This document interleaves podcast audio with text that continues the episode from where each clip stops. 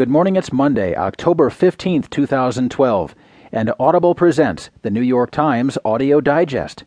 Here's what's making news on the front page today abuse growing in loan option for elderly.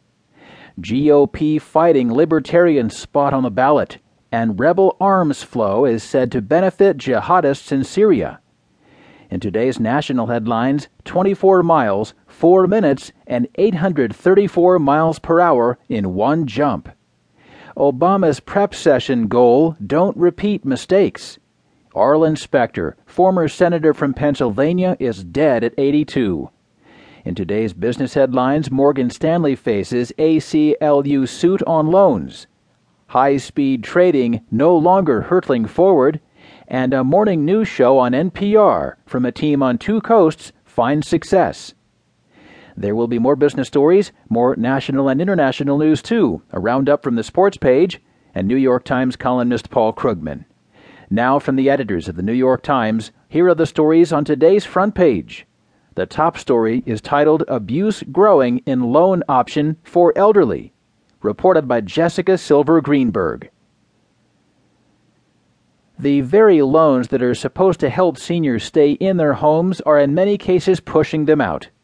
Reverse mortgages, which allow homeowners 62 and older to borrow money against the value of their homes and not pay it back until they move out or die, have long been fraught with problems. But federal and state regulators are documenting new instances of abuse as smaller mortgage brokers, including former subprime lenders, flood the market after the recent exit of big banks and as defaults on the loans hit record rates.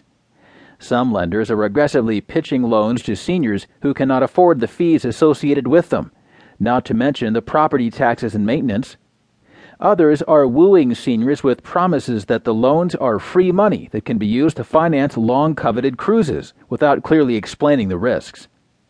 Now, as the vast baby boomer generation heads for retirement, and more seniors grapple with dwindling savings, the newly minted Consumer Financial Protection Bureau is working on new rules that could mean better disclosure for consumers and stricter supervision of lenders. More than 775,000 such loans are outstanding, according to the federal government. Concerns about the multi billion dollar reverse mortgage market echo those raised in the lead up to the financial crisis, when consumers were marketed loans that they could not afford. There are many of the same red flags, including explosive growth and the fact that these loans are often peddled aggressively without regard to suitability, said Lori Swanson, the Minnesota Attorney General, who's working on reforming the reverse mortgage market.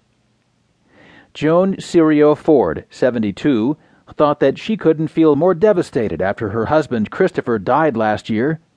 Then, roughly a month after the funeral, she received a letter from Generation Mortgage a reverse mortgage lender, informing her that unless she paid $293,000, she would lose her home in San Bernardino, California. Ford said she was never informed that if she wasn't on the reverse mortgage deed, she would have virtually no right to stay in her home unless she bought it outright. It's a nightmare, she said. Generation Mortgage declined to comment. Peter Bell, President and Chief Executive of the National Reverse Mortgage Lenders Association, a trade group, said that he met with officials from the Department of Housing and Urban Development to begin hashing out a way for lenders to adopt a uniform standard to determine whether seniors can afford to take on the loans. Used correctly, reverse mortgages can be a valuable tool for seniors to stay in their homes and gain access to money needed for retirement. Seniors who have built up equity in their homes can borrow against a percentage of that and take out a lump sum or a line of credit. Reverse mortgage lenders and brokers note that the loans are highly regulated and require potential borrowers to speak to a certified housing counselor about the potential pitfalls before taking out the loans. Ford, who lives in fear of losing her home in San Bernardino, said she could not afford to save her house by paying the full $293,000 debt. Now, she said, she spent much of her day standing guard by the window. Her home is already in foreclosure proceedings. With a wavering voice, she said, I have nowhere to go.